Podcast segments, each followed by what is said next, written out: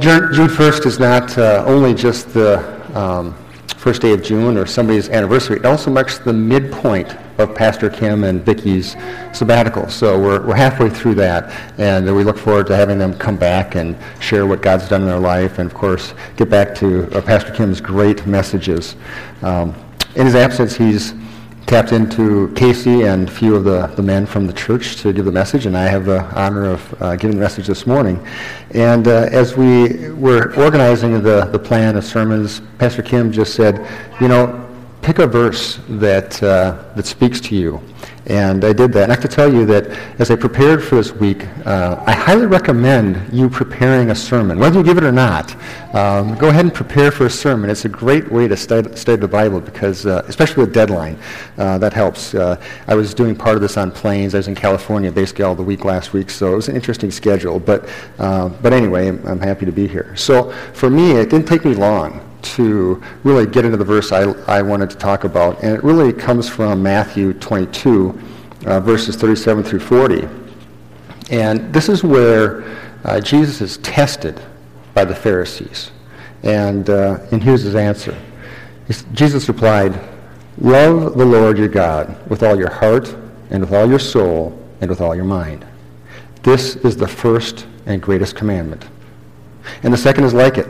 Love your neighbor as yourself. All the law and the prophets hang on these two commandments. This little slice of scripture always spoke deeply to me. It emphasizes the intensity of how we're to love God with all of our heart, all of our soul, and all of our mind. It communicates God's desire for mankind in just a few short sentences. And what is the key verb in both commandments? Love. This is the primary action that God asks of us to love.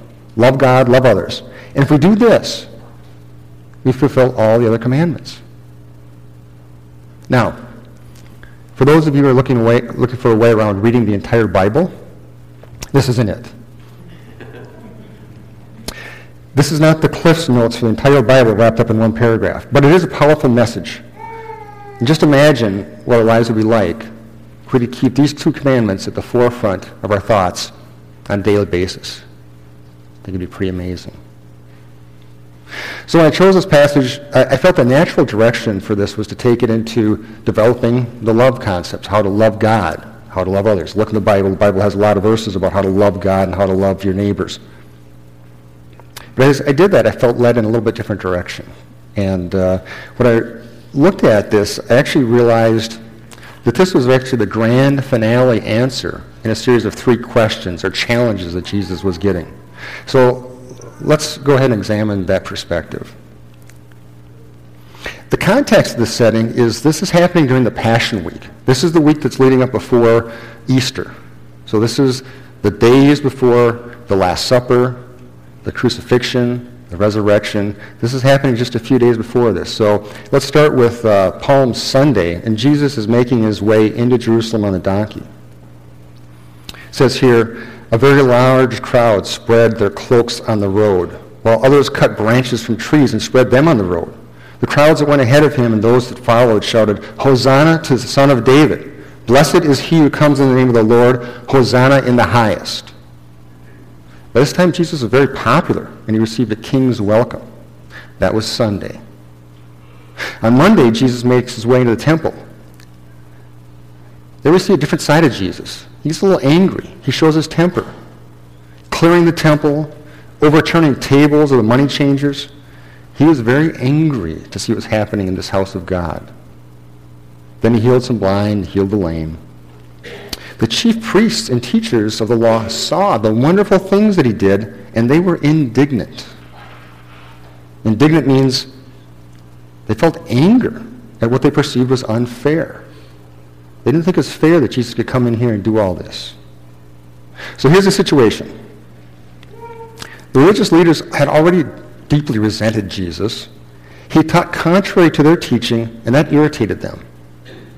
He was more powerful than they were, and that was tough for their egos to take. He demonstrated powers and abilities that they could not even conceive. And now he's in Jerusalem, clearing the temple, turning over tables, healing more people. He was rocking their world. and they were threatened. He threatened their popularity. He threatened their position. He threatened their doctrine. And because of this, they wanted him dead. But they realized they couldn't just come out and kill him because they didn't want to alienate the population of people that were praising Jesus, and they didn't want to seem guilty of anything. So they set out to trick him to make a mistake in his words. So they get him arrested and ultimately executed. Now, to truly appreciate the context of this scene, it'd be best if we're all experts in Jewish law and the Roman law of the day. Problem with that is I'm not one of those experts, and perhaps you, are not an expert in that either. So I thought a word picture for us would help us out.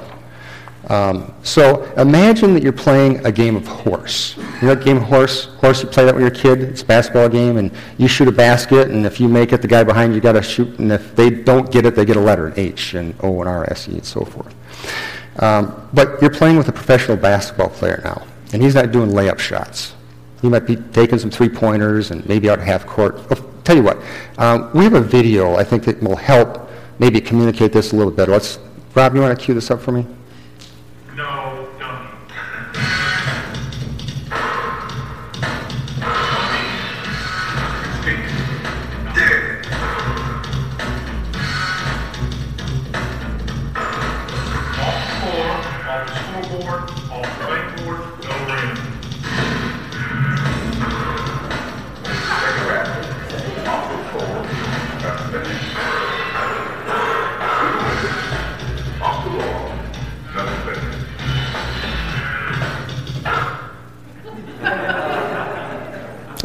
Picture.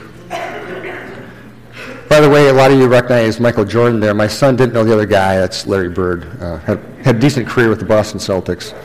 Um, they, they had fun putting that together for me. So, uh, so the religious leaders are thinking up their trickiest shots. I'm sure they had their best and brightest people working on this task. Probably had their best trick shot questions all lined up, whittled them down to the very, very best. Um, and they're trying to stump Jesus, make a fool of him, get him arrested, and ultimately get him executed. So now it's Tuesday. Jesus comes back to the temple, and the religious leaders are there and ready to challenge Jesus, and they have their very best trick questions. In fact, the questions are so hard, they don't even know the answers. And that's the point. They don't want Jesus to get the answer. They have the game rigged, so they think. So now I'm going to tell you, there's two different groups of religious leaders, the Pharisees and the Sadducees. And by the way, they don't get along with each other. You can think of it as religious competition. And you can think of, you know, so anyway, they're, doing their thing, and the Pharisees go first. And so here's the first trick shot, and I'd say this is equivalent of probably a full court shot. So you're standing one end of the court, basket at the other end, got to make it all the way. Um, and, and so here's the, the verses here, uh, chapter 22, verses 15 through 22. I'm going to break these down a little bit. It says, Then the Pharisees went out and laid plans to trap him in his words. They sent their disciples to him along with the Herodians. This is a pretty interesting little sentence because the Pharisees are a religious group.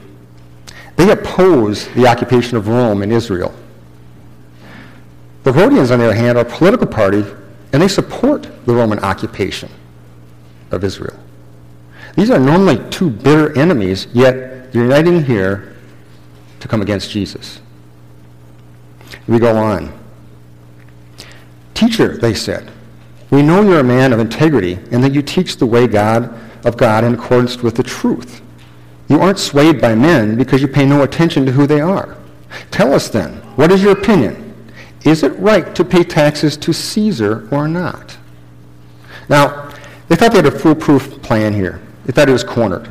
If Jesus agreed it was right to pay taxes, the Pharisees would say that he's opposed to God. God's the only true king.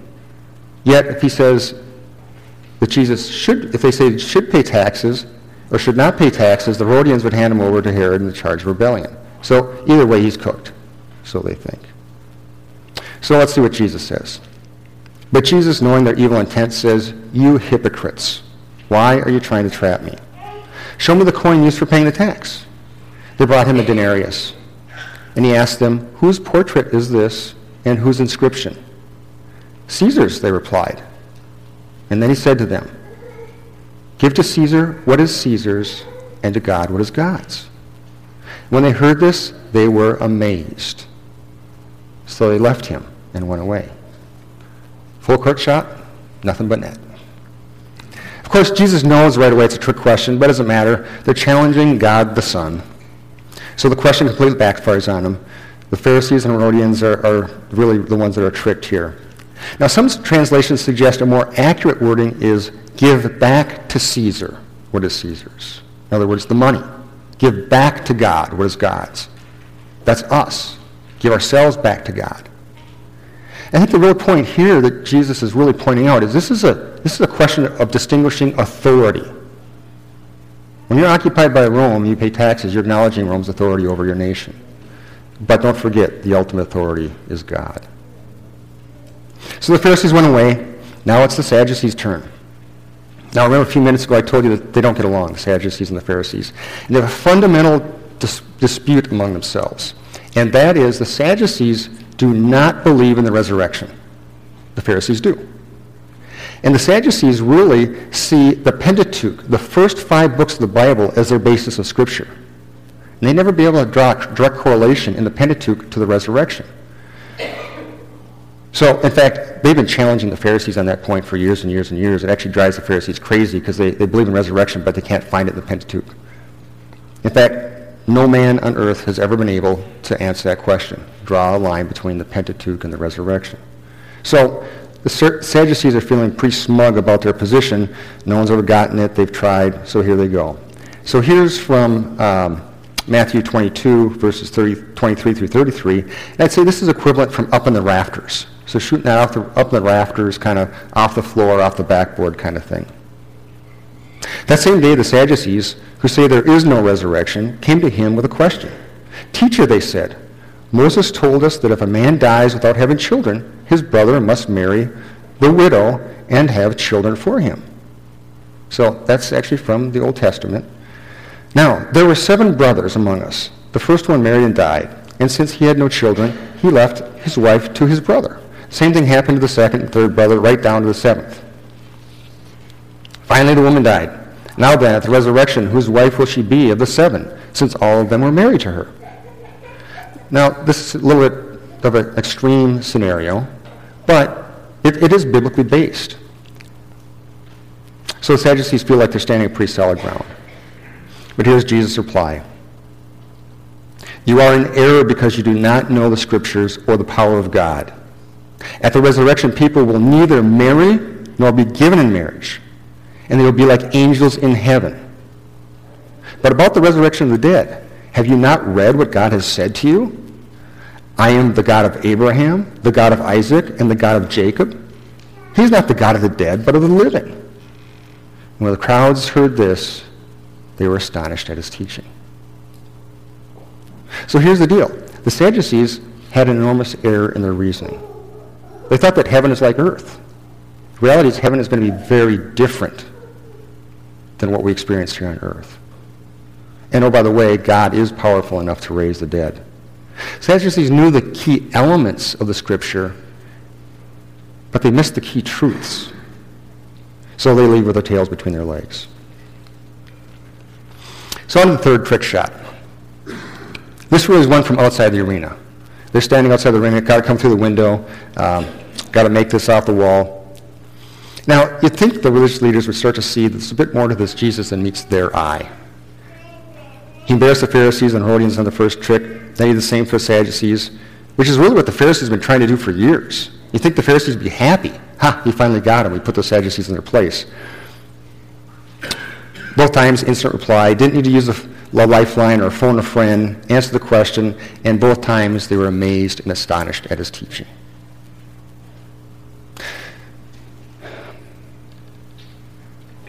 The Pharisees come with their best lawyer. At this point, you think they have to be absolutely positively sure this question is going to stump him. They got embarrassed before. They don't want to get embarrassed again. Not twice in one day. No trick shot. This was from outside the, the arena. It would take a miracle shot beyond comprehension. So here's the question. Hearing that Jesus had silenced the Sadducees, so they knew he silenced the Sadducees. The Pharisees got together. One of them, an expert in the law, tested him with this question Teacher, which is the greatest commandment of the law? Let's gain a bit of perspective here. If I were to ask you how many commandments there are, what would you say? Ten, right? You're familiar with ten, we're familiar with Ten Commandments. Well, if you were a Pharisee or a Sadducee, the number would be 613. Okay? So many laws and commands are classified in the Pentateuch, those first five books of the Bible. They're known as the Mosaic laws or laws of Moses, those first five books of the Bible written by Moses. It was a trick question, of course, because of all these laws, you need to understand them, and you need to pick the one that was the greatest. In fact, the Pharisees and Sadducees couldn't even agree on this. They debated this. Which is the greatest law? Is it the law of sacrifices? Is it the law of the Sabbath? They didn't know the answer. There were important laws or less important laws. There were do's and don'ts. They had 365 don't laws. They had 248 do laws. They had laws for men and women. They had laws for priests. They had laws for everyone else. So you get the point. This is not pick one of the ten. This is a far more complex question than that.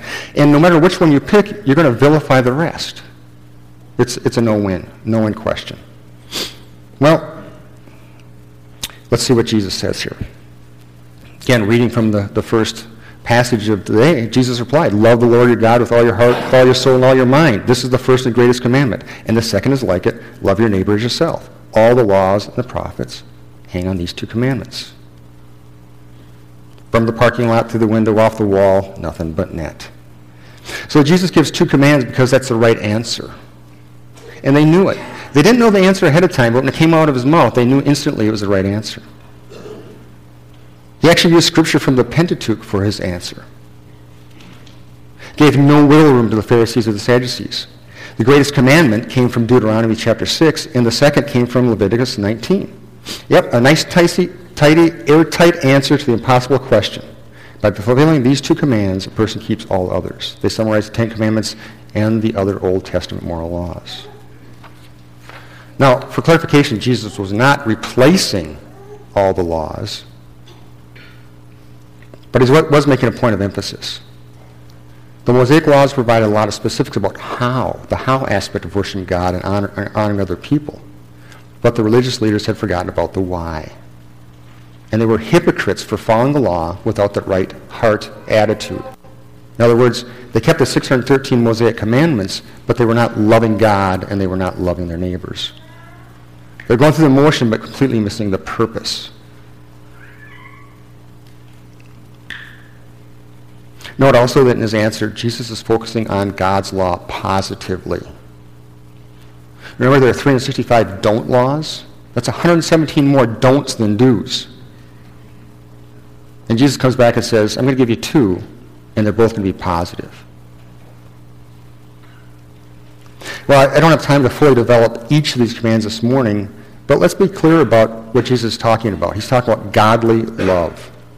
And love is a heart issue. You can't do it if your heart's not right. So we need to get the heart right. Then make your love visible through your mind and your body. So here's a partial list of ways to display love. Number one, communicate with God. If you want to love somebody, have a relationship with them. Pray to God. Talk to God. He will always listen. And he will lead you.